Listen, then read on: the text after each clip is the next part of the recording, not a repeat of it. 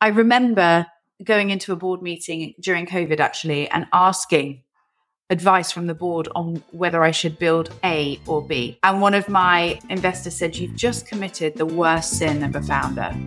Hello, and welcome to the investment season of How to Start Up, a podcast for anyone starting or scaling a company. Hosted by me, Juliet Fallowfield, founder of the B Corp certified PR communications and podcast consultancy, Fallowfield and Mason, where we teach you how to own your PR in house. With Sifted reporting that European startup funding has plummeted by 40% in 2023, maintaining open and transparent communication with your investors is vital to maintain such an important relationship. In this episode, I hear from Michelle Kennedy, co founder and CEO of Peanut, one of the fastest growing social media apps for women. Michelle launched Peanut in 2017 to help women combat loneliness that can come along with being a new mother, and has since raised $23 million in funding since its inception. Having raised an exceptional amount, Michelle has brilliant insights to share on the most effective ways to communicate with your investors. Mm. Hi, Michelle. Thank you so much for your time today on how to start up. It would be wonderful before we get into all things investment to ask you for a brief introduction as to who you are and a bit about the business that you started. Yeah, hi. Thanks for having me. I'm Michelle Kennedy. I'm the founder and CEO of Peanut.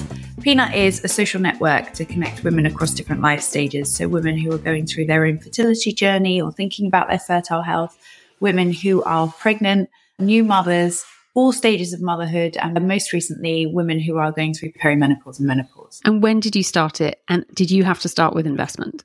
Oh, yes. So we started in 2017, actually. So we've been going a while now with my old hands.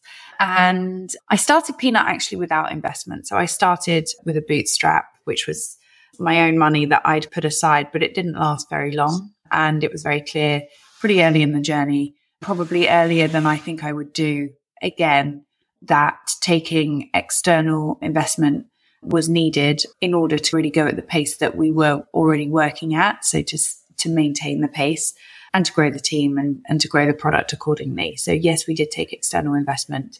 We took institutional investment. So not just from angels or individuals. Let's call it pre pre seed. Everything's got different names now, but well, I think a lot of people say that is like, don't plan for failure, but plan for success. So it sounds like you started and it rocketed and you weren't expecting it to go that quickly. And that's where your pipeline might have got a bit smaller, I'm guessing, why you went after it sooner. Yeah, I, th- I think actually it was just around building and wanting to get the build out and wanting to get the work started, but also then yeah. wanting to, to release the product. I would say that it was always our intention to raise, it was always our intention to go out and take that investment on in order to scale. So I don't know if it was, it didn't catch me by surprise, but in hindsight, whether it's the way I would run it again in the future, I don't know I would run it exactly that way. Oh, it's that wonderful expression experience is what you get after you've needed it. You're like, oh, now I know. exactly. So it's perfect, right? I, I think that my advice to anyone is always for as long as you can and as long as it's possible, don't take outside capital. It's a luxury not that not everyone has, and I'm very aware of that too. Yeah, and something with a tech build, it's extraordinary what funding you need to get it done. And this episode, we wanted to focus on communication because a lot of people say that when you take on investors, you suddenly have a whole new group of stakeholders that are not your clients, are not your employees, not suppliers, they're your investors. Mm. Are there some really basic do's and don'ts around communicating with your investors? That's a great question. The key part of actually communicating with your investors is thinking about what part they have to play in, in the journey of what you're building. And it's very tempting. Certainly it was for me. I'd come from a very different world where my engagement and role with investors was very much reporting. Here's what I've done this quarter. Here's what I've done this year. Haven't I been a really good CEO? And thank you very much. And can you tell me how great I am? Is when you're in that kind of very early startup, really when you're bringing people in, they're on the journey with you. So it's about being able to be as honest as you can be to say, look, here's something that's um, blocking me. Is there a way that I can talk it through with you to help me unpick it? Or here's a problem that we've come across. I don't know how to overcome it. Is there anyone in your network that might be able to help? So thinking about being together rather than you telling them, haven't I been really good and haven't I done really well? And I certainly did not do that for a very, you know, early portion of Peanut. You assume they just want the good news and that you, you've taken some money and you're doing well with it. But actually, a lot of people have talked about in this season about the fact that your investors aren't just about the check. They can open doors, they can support you, they can mentor you. They want it to succeed too. So pull on that. Find investors that can add that extra level of support for you. And at the beginning, before you took their investment, were you vetting them as much as they were vetting you to check that they could add extra value? I think that's a really good point. And I, the answer to that is simply probably not as much as I should have done initially. And subsequently, when you realize how important it is, then of course, yes, that is something that becomes part of the journey because there is this common misconception I find, which is, oh, they want to give me money. And it's like, sure, but they also want to take equity in your company. So you no longer own 100% of your company and they get something in return. That means by very definition, you're in it and you're in it together. And therefore you have to have a team that's going to pull and support and rally around when you need it.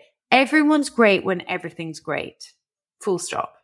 So it's really about finding people who are either really key and critical to unlock your industry or really key and critical to champion you or really key and critical to make introductions and open doors that you simply cannot or have tried to and failed. You are allowed to be, it's not even selfish. It, it's just critical about who joins you on that journey. Because if it's just cold, hard cash, maybe that's okay. But then you better make sure that you've got a really great network around you who can do those other things. And it's always better when people are very invested in you and your business to get the best out of them and the best support. Yeah, Actually, it was someone, it was uh, the founder of Vollebak, the uh, amazing menswear brand. They had investment from Joe Gebbia, who founded Airbnb. And he said, My God, through the pandemic, he went through hell and back, and he was the best person I could ever speak to about a crisis because he's been in it too. Yeah. And it's finding people who are, I know the answers to this, let me help you. And it gave him all that support. Exactly. And also are calm, right? And can say, okay, this is not the worst thing by the way that you're faced because it's never the worst thing in fact, the unknown unknowns are the things that are the worst thing, right? You just, yeah. even if you've been on any kind of journey yourself in whatever capacity, the thing that felt like the end of the world probably wasn't the end of the world. And having someone support you who can help you navigate that is really, really important. And certainly in my own personal case, I don't think I really understood that until much later in my journey. Yeah. And you can always look back and think, had I done, had my time again? I think something that I didn't realize when you start a business is that every day is a school day. You're always going to be knocked. You're going to have challenges and it's just totally, normal. Totally. Totally. and it's really about, even if that person or those investors haven't experienced it, do they know people who have? Do they know people who can yeah. make introduction to make that and 99% um, of people want to help as well. You just have to ask for it, which is not as humbling as you think it might be. People love to help and people love to um, tell you about who they know or what they know or who they're connected to. That's just how it works. Finding people who can unlock is really important. And in terms of frequency, given time is the most precious element of running a company, how often do you find investors want to hear from you? Is it a case by case basis? Do you have a sort of a cadence that you often go out to the, your stakeholders? I think that really depends on, where you are and what stage you're at. Certainly in the early days, I used to do monthly. That became too much for me. It certainly became too much for the, the investors who are probably not reading monthly. We got into our swing of things by having a quarterly cadence. Every quarter tells a different story about the time of year you're at, if you have seasonality in your business, whatever it might be. And so it was much easier even for me to look at a quarterly basis and a quarterly cadence, because I can compare what did that mm. look like on last quarter? What did it look like on a year ago? So agreeing with your team, their expectations, but certainly for us, quarterly is, is the best. And then of, of course, there are externals outside of that. I have one investor who I speak to once a week. We just have a call and check in and, and that's really helpful where I can just run through some thinking or anything I'm stuck on. And if we don't need it, we cancel so it really does depend, but uh, reporting quarterly and then ad hoc outside. And from a practical perspective, are there key things that you include in that report as a mandatory, we need to report on this? Or do you have that basis and then every quarter add on some sort of topical news? Like, how do you structure it? Yeah, for, for me, it's always about here's the metrics that we've been tracking and here's how they've performed this quarter. I like to set it out as here were the targets for the quarter. Here's how we performed and here's how we're tracking, by the way, against the next quarter. So I like to give a historical and then a almost contemporaneous here's how we're looking for the next. I, I love to talk about what we've built. I'm a product person. I love product. And, and so I'm always really excited to talk about here's what we've built and here's what we've learned. Another thing that I was used to be awful at because I used to feel like I was expected to know it all. I didn't like to talk about the things that went wrong or the things that didn't prove or bring forward the results that I thought they would. And now it's part of it, right? So I'm mm. much more open about, okay, we spent a quarter building this, we launched it, it didn't work. Here's what we learned. Here's what we took away. Here's how we're doing it again. So I like to do that. I generally speaking have to cut down how much I say about products. Otherwise I will just dominate in our board on that. And then, yeah, we have an AOB. I try and get people to send in anything for AOB ahead of if they've got any questions in advance so I can be prepped so we can use the time. And always at that point, if I've got asks and I have listed them before. So what do I need from them? Is there something, an intro that I need? Is there an opinion that I need? Is there a consent that I need? Whatever it is, I make sure it's in the last part too. And from a practical perspective, do you use a particular email system or eh, like what platform do you use to do your reporting in? I put together a, a, a board pack and I, I send it yeah. out. I'm probably very old school. I, don't, I, as an investor myself, I get sent updates via Notion. I get all sorts of different updates. And honestly, you have to do what works for you and what's easiest and most productive for you. I, I have one company that I've invested in and I love their style because they do the good, the bad and the ugly. And so every quarter I get the good, the bad and the ugly and I, I love it. I know exactly what I'm reading. I know exactly what to expect from the update. And, and you can scan your eye, you know the format it's coming in. Yeah. Totally. You find out what works for you. There are loads of examples out there as well of things that work I'm a storyteller. So I have to take everyone on the journey of what we did and what we learned. And, but some people are much more kind of, here's what yeah. it was, here's what it's going to be next. You find your styles. And as your investor as well, do you think that investors always just want to hear from the founder or do they want to hear from the wider team? Oh, that's a really, really great question. I have trialed it actually in Peanut where we have had other people in the team present. It depends. I think it depends. And it depends on why? What's the purpose of it? Is it because you're going to pivot your entire product, for example, and therefore you need your CPO to present? It depends. Largely speaking, I am so obsessed with my team's time that I do it. time is the most precious element I found, and it doesn't go away. And that you, it's finite. There are only 24 hours in the day. So, have you invented a magic wand yet to find more time? I think one of the things someone said to me uh, earlier is the most um, powerful thing you can do is say no. And I'm not good at saying no, but I think saying no does give you the ability to free up time. Linking it back to the question of having other people involved in investor updates or board updates, I would prefer to say no on behalf of my team so that they can crack on. They can do things I can't do. Well, exactly. And that's why they're there. And for me, I feel like the founder knows the business better than anyone. And for us in our day job, when we teach founders how to do their own PR, they will know every nook and cranny of that business and be able to articulate it succinctly, efficiently, and to a board who are wanting those answers quickly because they're time poor too. It makes sense. But going back to asking advice from them, do they offer it willingly or is it something you need to set out from the beginning when you go into that relationship?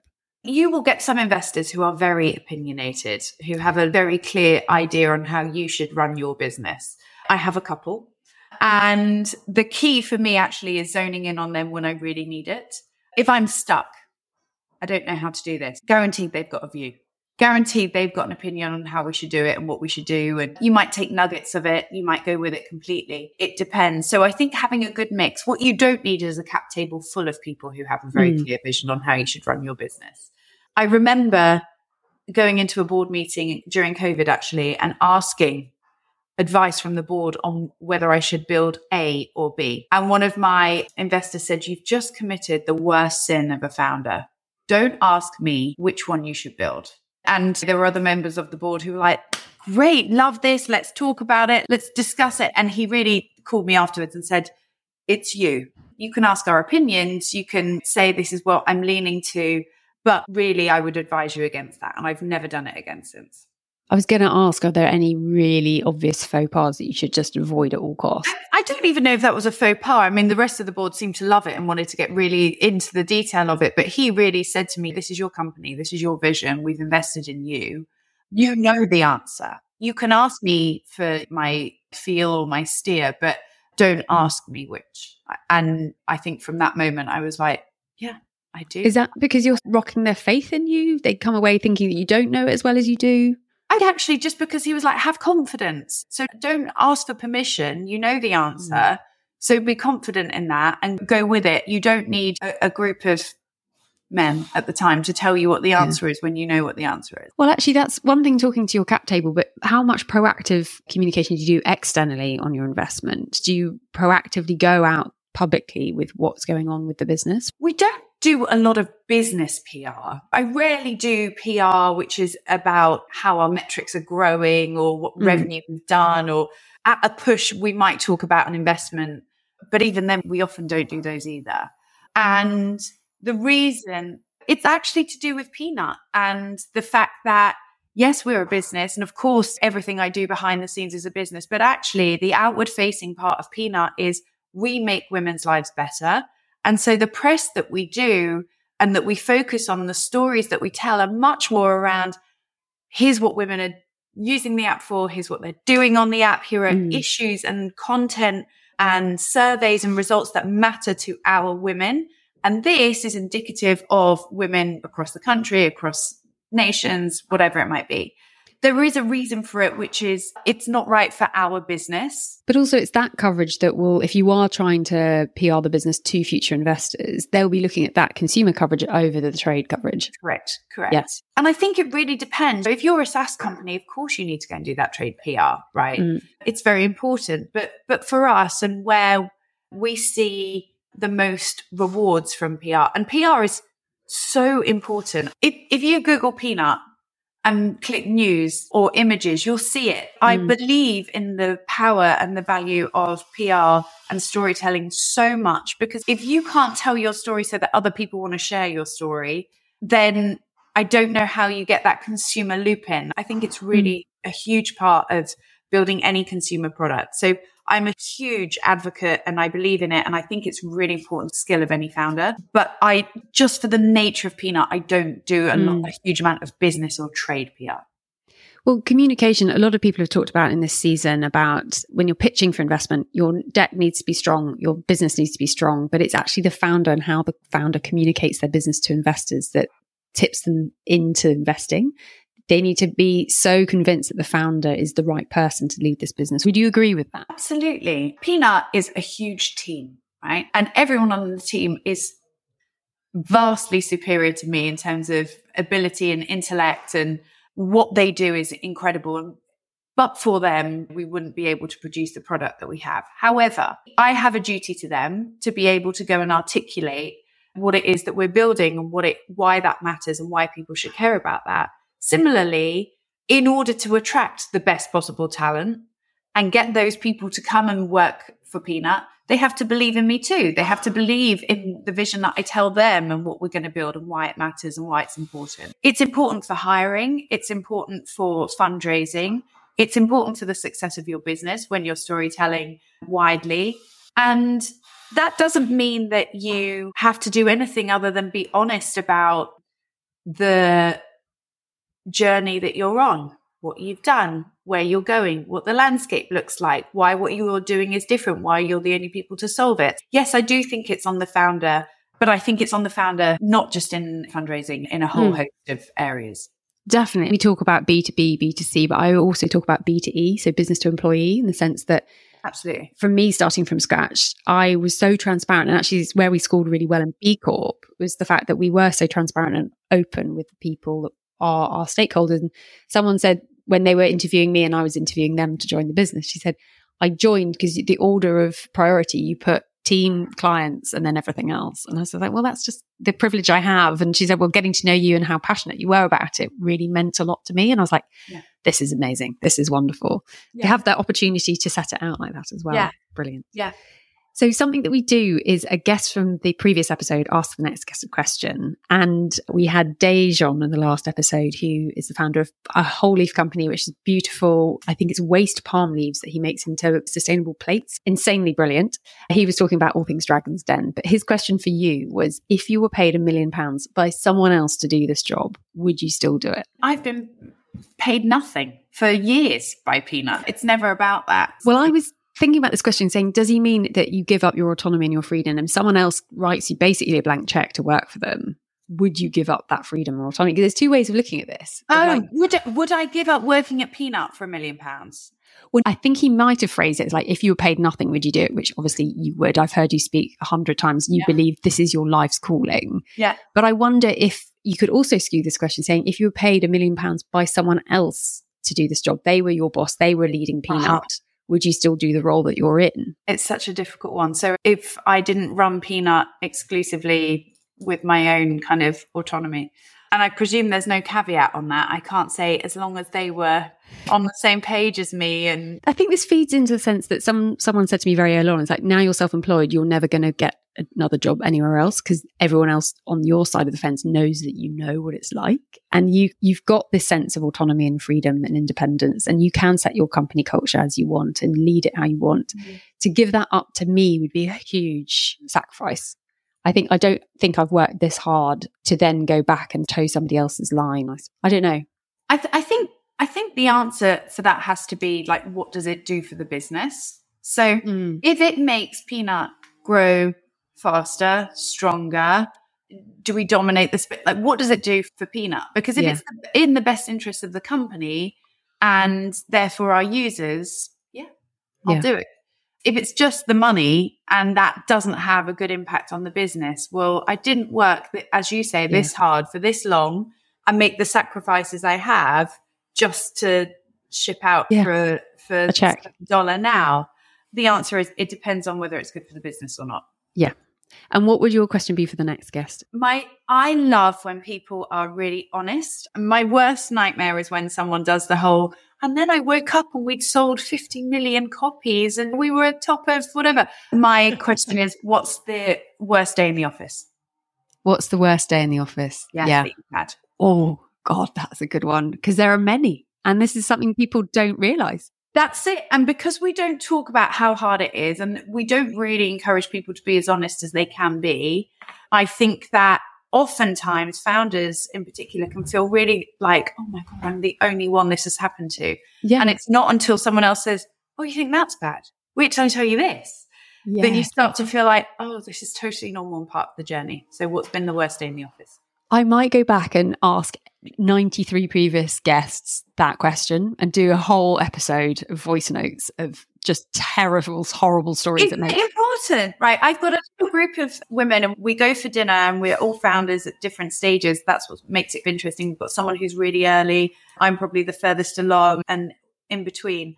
And we go for dinner and we just talk about, oh my God, guess what happened?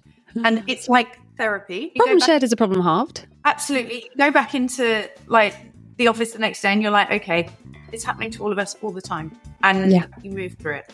Thank you, Michelle, so much. It's been lovely chatting to you. And thanks for all your words of wisdom on investment. Thank you so much for having me. If you'd like to contact Michelle, you can find all of her details in the show notes, along with a recap of the advice that she has so kindly shared. Thank you for listening to How to Start Up. I hope these conversations offer you some confidence, encouragement, and reassurance that you're on the right track. If you enjoy this podcast, I'd be so appreciative if you were to rate, review, and subscribe, as it will really help other people starting a company discover it.